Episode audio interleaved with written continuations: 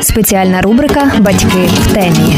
Клуб для дорослих, де є все необхідне для мами і тата. Привіт, з вами подкаст Батьки в темі та його ведуча Софія Крушельницька. Сьогодні ми в студії знову ж таки продовжуємо робити життя батьків трохи простішим. Ну, сподіваємося, принаймні на це. Е, бо говоримо ми без міфів, без ідеальних історій і також без табу.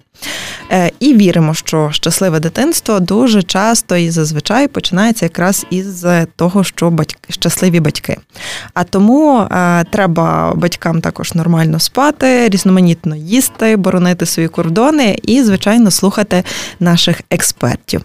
Тому сьогодні зі мною з мікрофоном Ірина Дубровська, консультант з грудного вигодовування і авторка Мілк Мама Блог.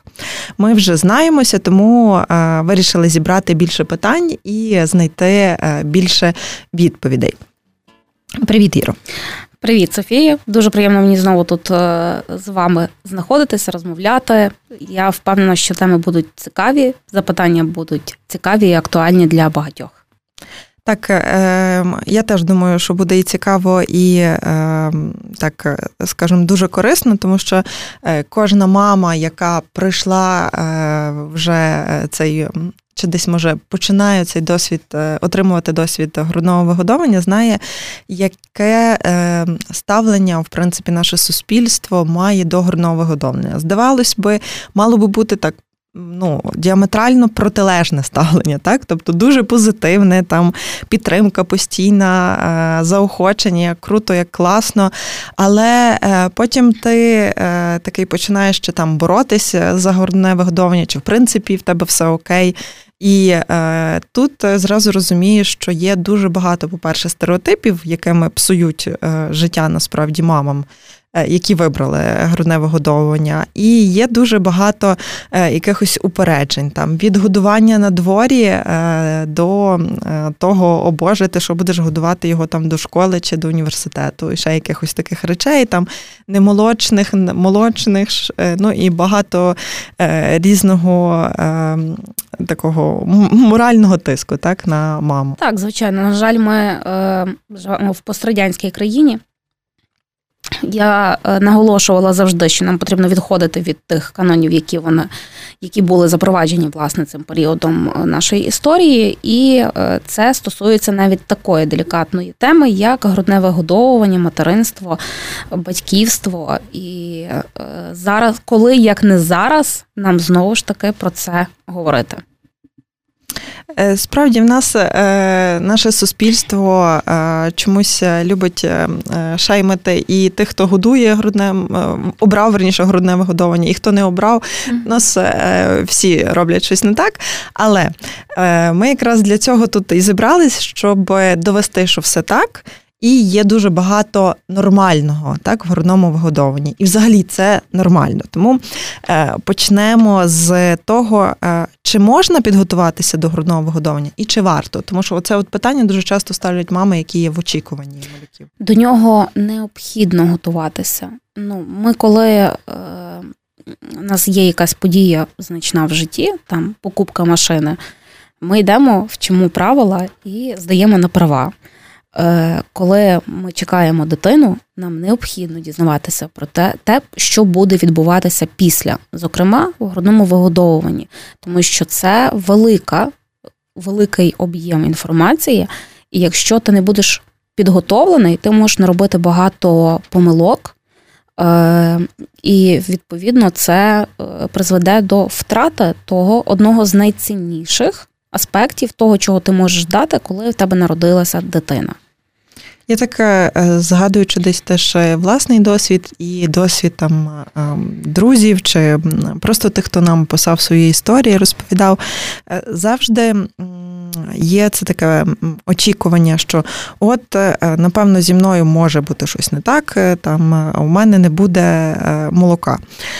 І, Але ти себе налаштовуєш та позитивно, все буде ок, все буде ок. І тут ти народжуєш дитину в пологовому, і одразу виникає купа питань, які насправді не завжди є кому поставити. Так, що спочатку з'являється? Ми знаємо вже з попереднього ефіру, і так і загалом вже багато мам знають про те, що буде якесь молозиво. Що з ним робити, і чому, і чому нема молока, а прийшло воно? Молозиво з'являється не тоді, коли жінка вже народила дитину. Це потрібно е, розуміти. Воно з'являється на моменті, е, коли вагітність відбулася. Вагітність відбулася, рахується, така, яка відбулася після 13-14 тижня, на 13-14 тижні вагітності, тобто після 12-го. І е, саме в цей час е, груди, оцей цей перші, перший триместр вагітності, в цей час відбуваються кардинальні зміни в грудях жінки. Що там відбувається? У нас е, молочні залози це є в основному жир до вагітності. Е, в ці три місяці е, жирова складова вона відходить і змінюється більше залозистою. І після цього процесу, коли цей процес завершений, відповідно почина, вони починають виробляти молозиво. І це молозиво це є перше молоко вашої дитини. Ви будете нею годувати, ним годувати дитину е, доти, доки не е, прийде так, як популярно говорити, як це ми чуємо багато де багато звідку звідусіль прийде молоко. Насправді молоко не приходить, воно просто змінюється поступово. В мене часто питають е, в Директ, е, чи там клієнтки пишуть, чи телефонують, кажуть, в мене молозива вже немає, а молоко ще не прийшло. Мені чим дитину годувати. Насправді цей процес він відбувається дуже плавно, і молозиво не може закінчитися. Молозиво є до того моменту, поки не замінюється перехідним молоком, а далі вже зрілою лактацією.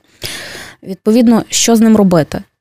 Все елементарно просто на перші три місяці е, після народження дитини моя рекомендація в будь-якій незрозумілій ситуації прикладай дитину до грудей. Так, ну це точно зрозуміло. Е, от, але насправді і з цим е, є дуже багато так і питань, і проблем. Здавалось би, такий природній процес, який продуманий там і е, взагалі там природою, і є постійно там спокійно віків. Але він однаково зараз викликає дуже багато труднощів. До цього ми ще напевно повернемося, і я собі так подумала: якщо молозиво виникає, з'являється верніше швидше ніж народжується дитина, так тому е, якщо дитина народжується перечасно, е, то але... відповідно молозиво вже є. Тобто, тобто ми можемо так, теж звичайно, годувати дитину. Звичайно, тобто, незалежно дитина може народитись на 28-му тижні вагітності, на 32-му тижні вагітності. Нам важливо е, це молозиво, якщо ми не маємо можливості дитину прикласти до грудей, тому що знову ж таки ми живемо не в ідеальному світі. Діти бувають е, в складних станах, вони потребують не харчування, так вони перебувають під медикаментозним лікуванням для того, аби вижити.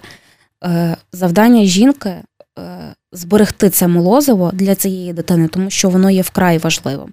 Якщо є можливість прикладати дитину в цей час, так, у нас е, ще поки що не так популярно, але вже практикують багато де метод кенгуру і прикладання, раннє прикладання, тобто в е, глибоко недоношених дітей. Але важливо, критично важливо, це молозиво зціджувати і правильно зберігати до того моменту, поки дитина Е, зможе його отримати. Це є цін, дуже цінно буде для організму вашої дитини. І перше, е, коли лікар говорить, що ми почин... ми готові, дитина вже на тому етапі, що ми можемо їй почати е, годувати, так, не підтримувати її життєдіяльність е, медикаментами, а власне починати її годувати. Е, Я за те, щоб наполягати. Догодовувати, власне, в першу чергу тим молозивом, яке ви зберегли і яке ви можете дати своїй дитині.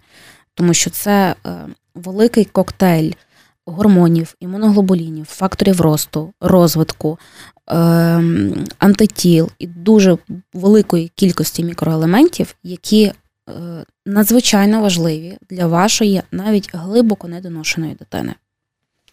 Дякуємо. Е, насправді дуже така важлива річ, тому що ми ніколи не замислюємося про це, коли там готуємося до вагітності, та чи під час, тому що ми завжди сподіваємося не найкраще, але таке теж буває, і класно, що зараз е, вже є. Ну, багато випадків, не винятків, саме mm-hmm. випадків, так я сподіваюся, коли е, вигодовування е, продовжується, і навіть якщо дитина глибоко недоношена. Також е, ще одне, е, якщо в нас є природні пологи, так і там касарівський ростин, то е, чи залежить від цього від цього вигодовування? Ну чи має це вплив? Абсолютно ні. Тобто груди цей автономний е, орган, він не залежить. Тобто, момент, коли е, груди скажімо так, отримують е, наказ починати молозиво замінювати на грудне молоко, це є момент відділення плаценти. Це ознака того, що дитина народилася. Е, інформація йде в мозок, з мозку в гіпофіз, і, відповідно, далі для е, гіпофіз вже виробляє необхідні гормони для того, аби грудне вигодовування вже почалося. Е, звичайно, це не відбувається одномоментно, і це не залежить тільки від цього. Тому чим швидше і чим більше ви прикладаєте дитину до грудей після її народження, відповідно, швидше прийде так, зріла лактація і молоко. І тут ще е, важливий нюанс, який я хотіла би зазначити, тому що це є дуже великий міф, який, е, з яким я стикаюся просто постійно. Е, лікарі рекомендують догодовувати дитину, тому що вона втратила там 10% від своєї ваги. І якщо і власне дитина, ну така, давайте умовно назвемо ситуацію, конкретизуємо. Дитина народилася з вагою 4200, втратила 420 грам, і лікарі б'ють на сполох і говорять, що потрібно догодовувати дитину, тому що вона втратила дуже дуже багато. 10% від ваги це є абсолютно нормально цей раз. І до чого е, лікарі е, говорять про те, що дитина народилася велика, її потрібно годувати, тому що е, ну, вона хоче їсти, тому що вона велика. Так, їй потрібно, їй не вистачає твого молозива. І от, власне, в цьому полягає цей міф. Але тому що ситуація вона кардинально протилежна. Чим більша дитина, тим довше вона може чекати зміни лактації. Тобто, якщо говорити про дитину, яка народилася 2200 і втратила 10% від ваги, угу. то це може бути критично, так? Це складніше. Це 200, так, угу. тобто це 220 грам, і якщо далі буде продовжувати падати вага, це буде критично для її життя, тому що це є менше, ніж 2 кілограми. А для дитини, яка народилася 4200, вона може конкретно ще почекати. Тобто ми не догодовуємо дитину, в принципі, ні в одному, ні в другому випадку, тому що це тільки 10% від ваги, і спостерігаємо далі. Але ми можемо там дивитися правильність прикладання, під'язикового воздечка, Ем, чи якісь технічні моменти, чисто технічні моменти, де треба правильно дитину посунути, ефективність висмоктування, на них звернути увагу. І, в принципі, я розумію, що е, жінка, я зараз це говорю, я розумію, про що я говорю. Жінка, яка слухає, вона може подумати, а звідки я можу це знати? Ну, це логічно, тому що ми не народжуємося з тими знаннями, нам потрібно їх звідкись черпати, розуміти, отримати досвід, а тоді, відповідно, вже е, будемо розуміти, що відбувається і як що поправити. Ну і власне в таких моментах звертаються до мене або до моїх колег, які допомагають е, визначити, е, допомагають налагодити грудне вигодовування, сказати, чи все чи це все в нормі, чи ще ні, чи вже ні, чи потрібно вже щось коригувати. Тобто ми звертаємося до консультанта, е, якщо виникає вже там, скажімо, потреба, якщо є проблема. Так? Ем, навіть не тільки коли є проблема. Я взагалі рекомендую е, звертатися до консультанта, просто написати чи зателефонувати і уточнити. Ну, от є хвилювання. Е, здається, що щось не так. І угу. там хтось говорить, що все нормально, хтось говорить, що е, все кінець світу, вже все пропало, треба терміново все міняти і там переводити на е, суміш. Е, можна просто звернутися і уточнити, дізнатися. Нормально, це все в межах норми. Консультант він завжди дає обґрунтовану відповідь. Тобто, коли ми там е, чуємо часто, там лікар сказав догодовувати, тому що тому що мало ваги чи мало чогось там, так? Е, І ми дивимося так, все в межах норми відповідно до ВООЗ, до таблички ВООЗ для дітей на грудному вигодовуванні. Е, мама щось там запитує, лікар він не дає. Це ми говоримо про вагу, е, так, ріст так, і ріст, вік. Так, так, так, вік і оці, ну, все в цих рекомендаціях.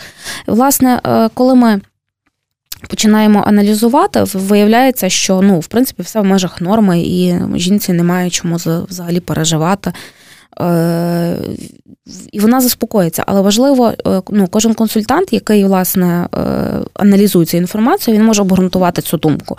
Більшість лікарів це буде посилатися так, якщо він не є достатньо компетентний, він буде посилатися на якісь. А в нас так було, а в мене багато досвіду. Ми це знаємо, так, так, ми це знаємо, ми це проходили. Е, Ні, завжди вимагайте аналізу розуміння ситуації і відповідей на свої запитання. Жінкам потрібно навчитися е, ставити запитання і чути відповідь. Насправді саме для цього і потрібно готуватися, так тому так. що е, десь підготовка теж не те, що ти там готуєшся там добре бігати чи плавати, mm-hmm. там віджимаєшся. Це якраз про те, що ти от маєш мати цю інформацію, яка коли тобі скажуть щось дивне, а таке точно ти десь почуєш, щоб ти е, 100%. міг, по-перше, заперечити, а по-друге, подумати, о Боже, я знав, що так буде.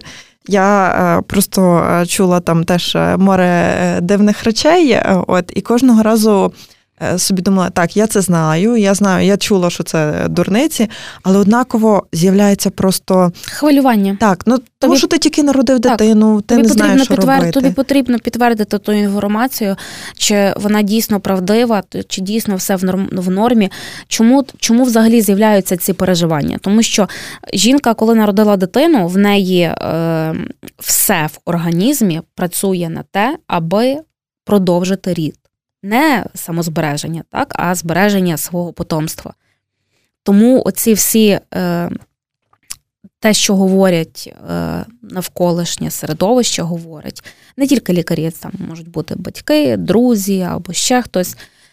Це потрібно максимально фільтрувати, е, знайти людину, яка е, є професіоналом у своїй справі. Це може бути консультант по грудному вигодовуванню, це може бути педіатр, який також є. Який там. також є, так він є дружній до грудного вигодовування, він сучасний. Він на щастя, е, зараз вже багато педіатрів, так, які це, це неймовір, пояснити неймовірне щастя, якщо чесно, тому що я, е, я дуже тішуся такі тенденції. Тобто, ми, ви маєте знайти людину, яка володіє е, інформацією, яка відповідає власне ВОЗ, як мінімум, і е, прислухатися до неї, не сприймати близько до серця те, що говорить решта, як би це складно не було. А це е, дуже складно, тому що е, я, от ем, згадуючи також е, там і власний досвід, і ті історії, які вже ми чуємо, отримуємо і питання під час ем, існування нашого подкасту. І дуже е, часто е, питання від майбутніх мам: чи потрібно брати накладки, пляшечку, суміш з собою в е, пологовий, тобто, ніби як випереджаючи, а раптом в мене нічого не вийде. І як би не було прикро, я думала, що це неправда. Але перше, ну я напевно стільки про ці накладки не чула, е, і взагалі я про них ніколи не чула, ні як у пологовому. Угу. Так, є така історія. Що Насправді, це на що воно і взагалі а... чи варто так робити? Дивіться, якщо говорити про е, пляшечку, то я рекомендую все ж таки догодовувати в разі потреби. Так, на в першу чергу, е, для чого ми беремо цю пляшечку? Для того, щоб дитину догодувати. Якщо в нас є потреба в догодованні дитини, ми надаємо перевагу стідженому грудному молоку. Далі вже йде е, донорське грудне молоко, і далі вже йде е, адаптована молочна суміш. Е, я рекомендую догодовувати не з пляшечки, а догодовувати з шприца, з ложки.